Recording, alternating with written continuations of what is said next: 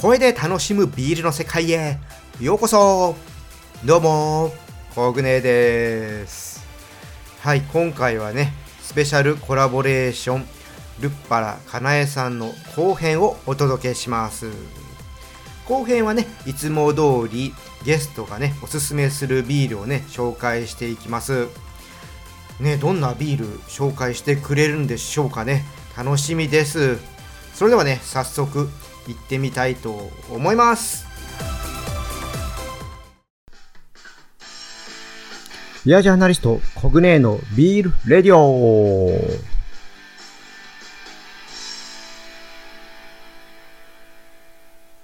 さあ、今回もね、前回に引き続き、ビアジャーナリストのルッパラかなえさんをゲストにお招きして、ビールの話をね、していきたいと思います。まだね、前回の聞いていない方はね、アーカイブにありますのでね、そちらぜひ聞いてみてください。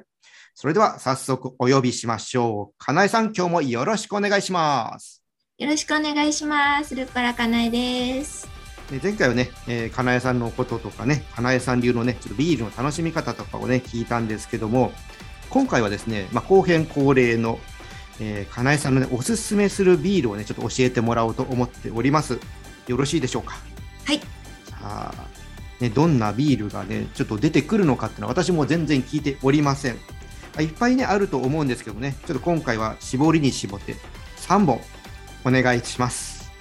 大丈夫ですか？はい、3本を考えるのがめちゃくちゃ難しくて。うん、ねみんないっぱいあると思うんで、これは絞るのね、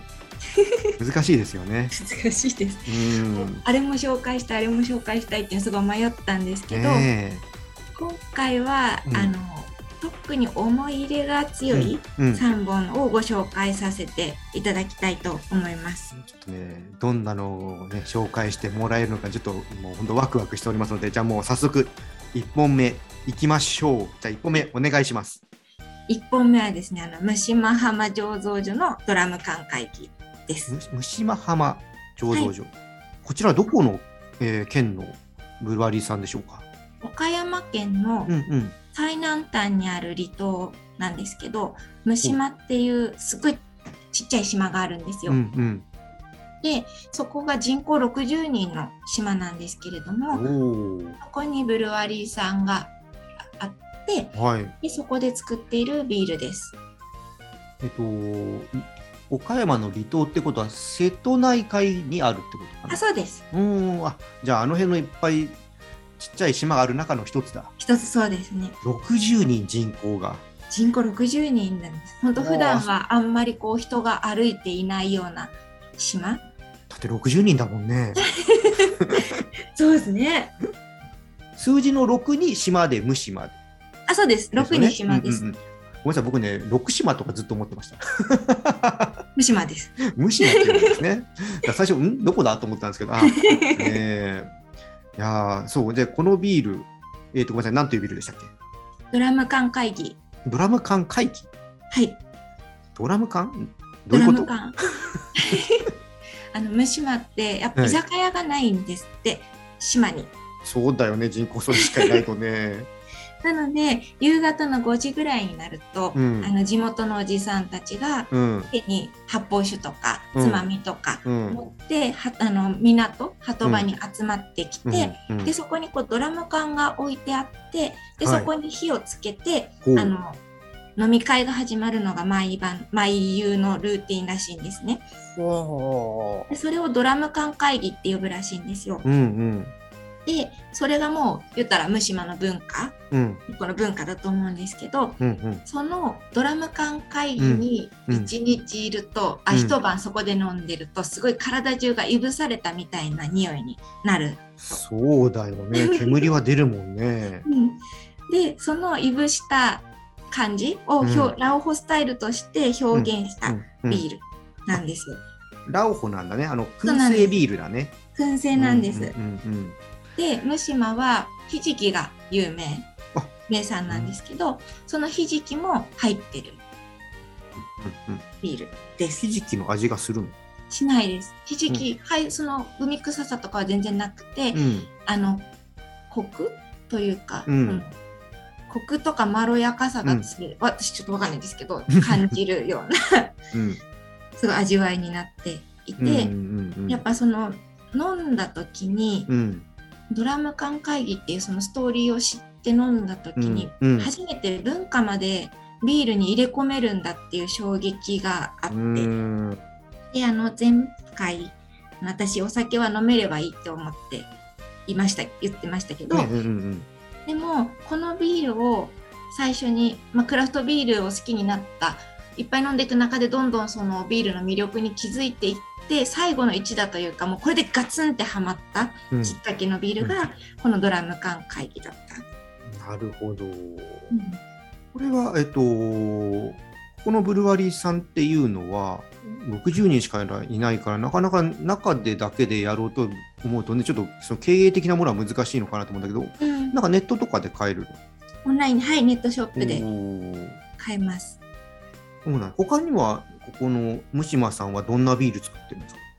麦の始まりっていうセゾンスタイルのビールがあってでこれはあのムシマその伊関さんっていう方がブルワーの方なんですけどもともとそのムシマにあれ開いたんか。おばあちゃんが確かそこに住んでいらっしゃって、うん、でムシマをもっとこう盛り上げたいっていうような思いであの行ったらしいんですね、はい、移住したんですって。はいでムシマってもともと一面が麦畑の島で麦がたくさんこう生えていた。でも今はもうないんですけどもう一回そうです。あの麦黄金の畑をここに生み出したい、でその麦でビールを作りたいっていうのが、この三島浜醸造所の一番最初の設立のきっかけだったらしいんですけど。なるほど。あそういうバックボーンもあるんだね。もともと麦があってってところでそこでそれを使ってビールを作りたいっていうそういうバックボーンがあるんだね。そうです。でなんかそれで最初に作ったのがその麦の始まりっていうセゾンのビールでやっぱその農作業をしてセゾンスタイルって農作業の報酬としてみたいな話があると思うんですけど、うん、やっぱ自分で育てた麦を育てる汗を流すとか、うん、なんかそういう後に飲みたいのはやっぱセゾンスタイルだろうっていうので、作ったっていうお話だったとちょっと記憶してるんですけど。なるほどなるほどなんかそういう島を感じるビールっていうのがあって、すごく私まだムシマ行けてないんですけど行けてないけれどもすごくムシマのことをそのビールを通じて身近に感じますし、うん、なんか飲んで行きたい場所が増えていく感じが楽しい。わ、うん、かるそれはわかる。行きたいとこ増えるよね。増えますね。正直日本旅行って今まであんまり興味なかったんですよ。海外が好きで外行ってたんですけど、はい、今はその日本のビールがすごく好きでいろんなところを飲むので、うんうんうん、日本中行きたいところがいっぱいあります。行きたいよね僕ねキャンピングカー買ってねぐるぐる回りたい。最高ですね。そしたらだって泊まってどこでも飲めますもんね。そうなのよ。そうなのよ。今はね、車じゃないといけないところも結構ね、ブルワリーさんって多いので、うんうん、そういうのできたらいいなとはね思ってるんですけども。ぜひどっかで同行させてください。ねえねえ。だからまあそれをね買うまでのねまだね資金とかないけどね。高いですよね。高いね。あの今ねそのなんかもともときっかけのそのドラム缶会議ねこのまあラオホビールって、ね、燻製ビールってねおっしゃってましたけども、はい、どうですか？ちょっと味わいとかもうちょっとねちょっと詳しく聞かせてもらえればと思うんですけど味とかそういうところではどんなふうに惹かれてきました？私ラオホを、うん、これが一番最初のビールだったんですよ。なるほど。まあそんなにねないもんねラオホってね。うん、燻製はすごく好きで、うん、でもその燻製のウイスキーとかあウイス,、はい、ウイスキーでしたっけ？とかは苦手でその燻うん、燻製のお酒っていうものを、に対してはこう興味が今まで湧いてなかったんですけどそのラオホが何か分かってなくてでビールっていうのを飲んだ時になんか衝撃的でした。う美味しいって思って。あれはねびっくりするよね、うん、いぶされた香りがビールからしてくるっていうのは。それがもう絶妙にマッチするじゃないですか。こう麦のなんか甘さというか。炭酸の感じと麦の香りとかホップの香りとかと絶妙にこうマッチする感じがもうたまらなく好きになってでそこから燻製ビールがすごく好きになりました。ね。まあ、日本だと、まあ、ちょこっとずつね増えてはきてますけど、まあ、古くからだとね富士桜高原ビールさんのね、うん、ラウボがまあ有名ですけども、うんうん、僕も確かあれそう富士桜さんかな？僕が最初飲んだのは。本当にびっくりしましたもんね。そうね僕のチャンネルだとねちょっとまだラオコって紹介してないかな。あのぜひね、皆さんね、そういう燻製したビールがあるのでね、あのあの燻製した麦芽を使ったビールがあるので、ぜひね、ちょっと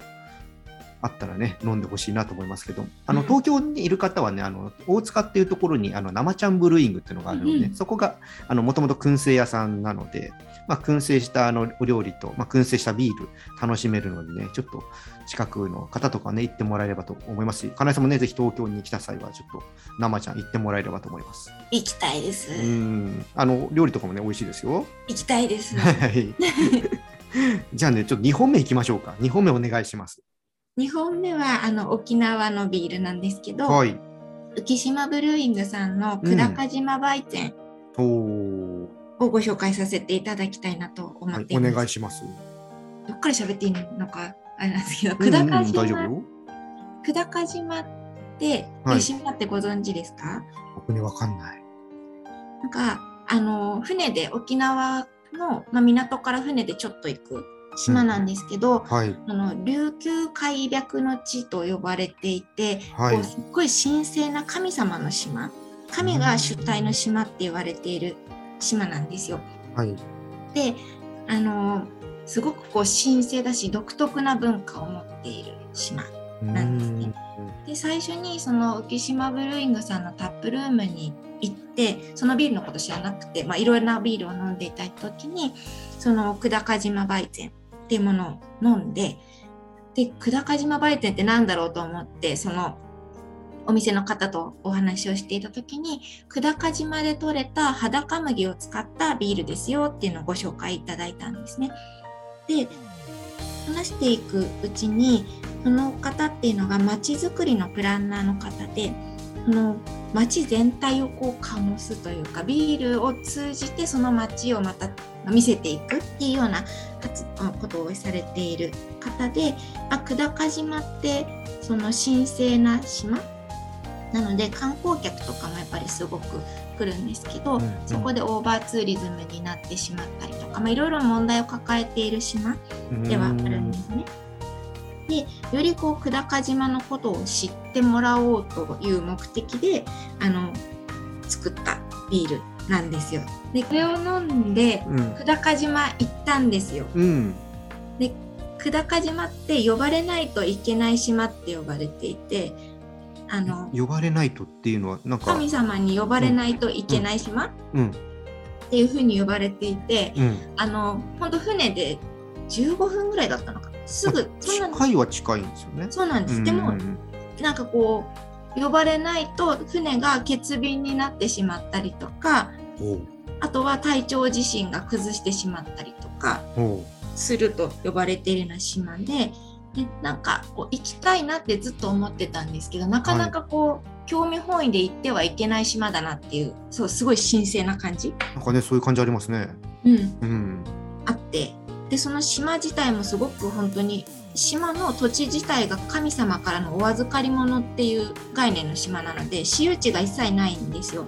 そそこに住んでる人も農作業している人も、うん、使用権その島の使用権を借りて住んでたりとか、はい、作物を作っているような本当に独特な文化を持っている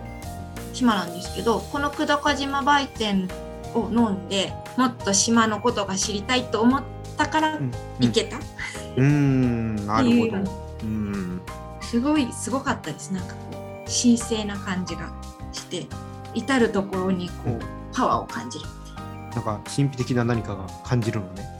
そうなんです。神秘的な何かを感じて。でなんかそのビールを飲まなかったらこの島には多分行かなかっただろうし、このビールを飲まなかったら久高島に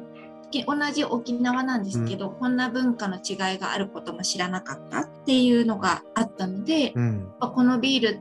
その1本のビールを通じてさっきも何回も言ってますけど文化を知るとかその土地を知るっていうことの最初にこう取れたワンアクションというか、うんうん、なんかビール通じて世の中見ると面白いんだなって思ったので、やっぱこれはすごく印象に残ってるビールとしてあります。すごい。うんあれこれって記事化した？バラクで書きました。あ、本当。うん。ぜひね、ちょっとそれも皆さんそっちもね、読んでほしいですね。うん。ああ、すごい、そういうビールがあるんですね。僕ちょっとごめんなさい。お名前だけは、ブルワリさんの名前は知ってるんですけど、どんなビールを作ってるとか、うん、そういうとこまではちょっと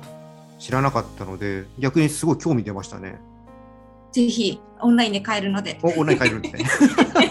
やっぱまあ沖縄ね、今ね、もうね、オンラインで買うしかないんでね。うん、もうそう、沖縄のビールはね、クリフさんぐらいかな、小規模のところまだ紹介したのは。結構いろいろある中でまだね、紹介できてなくて。いろいろね、まあ、オリオンさんはよく出てきますけどね。オリオンビール、毎日飲んでます。いいよね。それはちょっと羨ましい。すごい贅沢だなって思いつつ飲んでます。ねいいなって思う。そんなね、えー、ね浮島ブリューギさんね。はい。はい。2本目ということで、じゃあ3本目いきましょうか。はい。3本目は、あの、オリゼーブルーイングさんのジャパニーズホワイトナンバーナインなんですけど、あのさんは、えっ、ー、と、和歌山だっけ？そうです。和歌山のブルガリーさんで、あの、ここのビールの特徴としては、あの世界初の麦芽を使わないビールなんですよね。なんだよね、そうなんだよね。うん、麹でカモスっていうビールで、であの麦芽から糖を生み出す代わりに麹によって米や麦のでんぷんを糖に変えてビールを醸造するっていう醸造方法をとっていらっしゃいます。うん、飲んだ時にこれもあのお供にのサブスクで届いてこう何の前知識もあまりなくて飲んだ時にラベルが浮世絵でかっこいいなっていうのがまず1個あったのとあと飲んだ瞬間にこういう形のビールもできるんだっていう衝撃があって、うん、でちょっとこうフルーティーでありつつも日本酒感がやっぱ吟醸感というかがありつつもすっきりしていて炭酸もキリッとしていて、うん、すごいこうビールの幅って面白いなこんなにも幅があるんだっていう面白さを感じたんですね。うんでその後にまあ別媒体でインタビューをさせてもらってコージビールってすごい面白いなと思ってインタビューをしたんですけど、はい、その時にこのビールを作る際に裏テーマがあるっていうのを教えてくださってその裏テーマっていうのがこれは鎖国下で作っていると仮定してビールを作っているんですって教えてください。鎖国 鎖国。料理生産の考えとしては例えば今まだ仮に鎖国が続いていたとしたならばみたいな、うんうん、こう想定でイメージを膨らませていって、うん、でまあ麦芽っていうのは海外の文化。だからないだろうと。じゃあ日本人がビールを作りたいとしたらやっぱり米とか麦とかで醸すし、じゃあどうやってそれを透過させるのかって言ったら麹を使うだろうみたいな。のでこう発想して作ってるんですよっていうのを聞いた時にやっぱすごくこう衝撃的で面白くて、うん、で私はこのビールを通じてビール以外の麹にも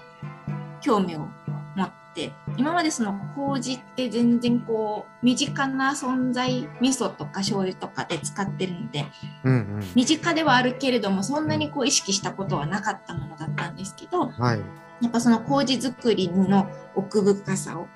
知ったりとか。あとはなんかこうその麹の世界において麹をどう使ってビールを表現していくのかっていうので醸造の工程とかにもやっぱり興味を持ったりとか。よりこうビールを違う角度から見るきっかけになったんですね。うん。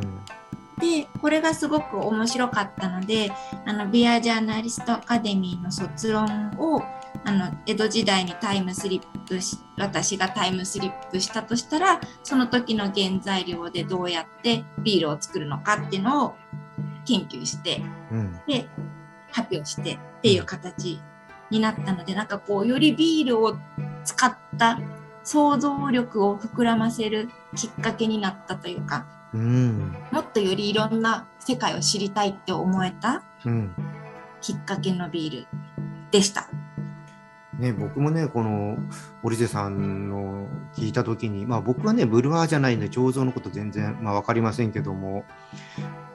麦芽使わないでビールってできるんだと思って、うん、すごくね、驚いたんですけども、でこのビールはどんな味わい？さっきちょっとフルーティーっていう話も出てましたけども。うん、なんか最初に感じたのは、ちょっとスパークリングっぽいような味わいだなっていうのは思いました。うん、なんかマスカットとか。なんかこうすっきりしてしつつもでもオリゼイさんのビールの特徴って全体的になんですけど、はい、やっぱ麹を使ってるからか、まろみとかまろやかさとか複雑さとか、うん、奥深さみたいなのを感じるビールなので、すみません語彙力があんまりなくてうまいこと表現できないんですけど フルーティーでありつつまろやかででもすっきりしているみたいな味わいでした。あじゃあ結構ビールに持ってるその苦いとかそういうイメージを持ってる人からするとちょっと違った印象を受けそうですね。あそうかもしれないですね。うんでそのフルーティーな感じあんまりじゃあ苦味とかはない？苦味とかそんなに強く感じなかったり。一応ねペールエールということでしたけどもあね、そういう意味では、じゃあちょっとビールのね、ちょっと考え変わるかもよって、ちょっと進めてみるにも良さそうなね、一本ですね。一、うん、回飲んでみてよ、みたいな。進めてみたいです。いやさすがね、かなえさんね、今日はいいビールをね、紹介してくれましたね。いや実はですね、僕、今ね、えー、今日教えてもらった3つのビールって飲んだことないんですよ。やっぱこれね、お話を聞いてね、あちょっと飲みたくなりましたしね。本当ですか、よかった。うんでこれ聞いてくださった方もね、そんなビールがあるんだってことでね、ちょっとね、興味を持ってね、買ってくれるとね、嬉しいなと思います。ぜひぜひ。はい。これね、だえっ、ー、と、織瀬さんも、えーと、オンラインで買えました買えます。はい。ということで、あの今日ご紹介ね、いただいたビールは説明欄の方にね、リンク貼っておきますのでね、皆さんちょっとそちらからもね、ちょっと見てみてもらえればと思います。いや、ちょっとね、2回にわたりいろいろとね、お話、ね、聞けたんでますけど、まだいろいろね、聞きたいんだけど、ちょっとタイムリミットが来てしまいましたので、ちょっとここまでということで、いや、2回、どうですか？話してみて、ちょっと感想を聞かせてください。楽しかったです。本当？は よかったです。楽しかったですけど、ちょっと上手に喋れたかどうかは不安なんですけど。あのまた何かね、こういうこと喋りたいとか、そういうのあればあの持ち込み企画大歓迎ですのでね、ぜひ声をかけてください。はい。はい、じゃあ、えー、また最後、ちょっと告知があれば、告知の方お願いします。ルッぱらかなえでいろいろあのクラフトビールかける日本文化だったりとかあとはアウトドアでの楽しみ方だったりとかあとはエッセイもちょっとノートの方に完全趣味になるんですけれどもあの自身の酒癖の悪さを綴ったエッセイとかあとはインスタとかではビールのアクセサリーとかいろいろあのクラフトビール関連こうクラフトビールが好きすぎてこうこねくり回していろんな角度からクラフトビールの魅力を伝えるみたいなことをやっていきたいなと思っていろいろ発信しているのでよかったら見ていただければと思いますよろしくお願いしますはいあのねあのちょっとやらかしたエピソードはなかなか僕も読みましたけどあの優しいお母さんでよかったね。義理のお母さんですね。はい。あのそんなちょっとあのね面白い感じもありつつねしっかりあのビールのこともねあの伝えてくれるねかなえさん本当ねありがとうございました。ありがとうございました。はいということで今回のゲストビアジャーナリストのルッパナかなえさんでした。ありがとうございます。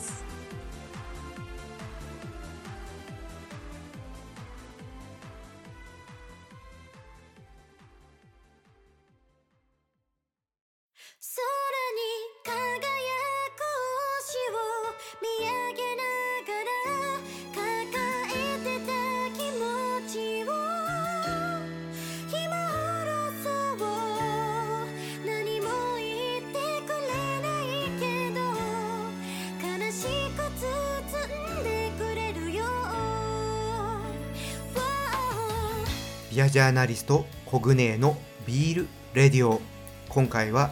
いかがだったでしょうか？3つともですねブルワリーさんのお名前はね知ってたんですけどまだ飲んだことがなかったのでかなえさんのねお話を聞いてねあちょっと飲んでみたいなってね思いました。あの特にねオリゼさんはいろいろとね業界でも評判になったりねしているところがあるので、え麦芽を使わないでねこうビールにするってまあ厳密にはねこれ、えっと、発泡酒扱いになってるのかな法律的には。だからねまあちょっとビールとは言えないところはあるんですけどもまあねそういった形でねそういう表現していくっていうのはとてもね興味があるのでね。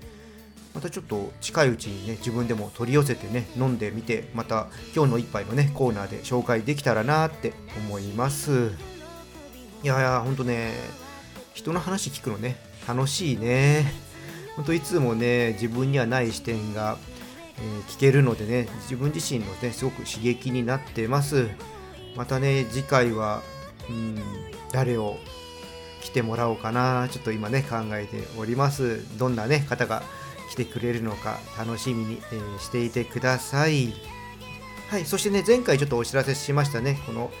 スペシャルコラボレーション用のエンディングテーマですね。今日はね、このまま全部ね、かけていきたいと思います。最後までね、ちょっと聞いてみてください。それではこの辺りでね、締めさせていただきます。このチャンネルでは皆様からの感想や質問をお待ちしています。よろしければコメントやレターいただければと思います。また今日の配信が良かったらぜひいいねとフォローの方よろしくお願いします。それとね、Twitter など SNS でね、このチャンネルシェアしてもらえると嬉しいです。はい、皆さんね、お酒は適量を守って健康的に飲みましょう。未成年の人は飲んじゃダメですよ。それでは次回の配信まで美味しいビールを飲んで楽しいビールライフをお過ごしください。コグネーでした。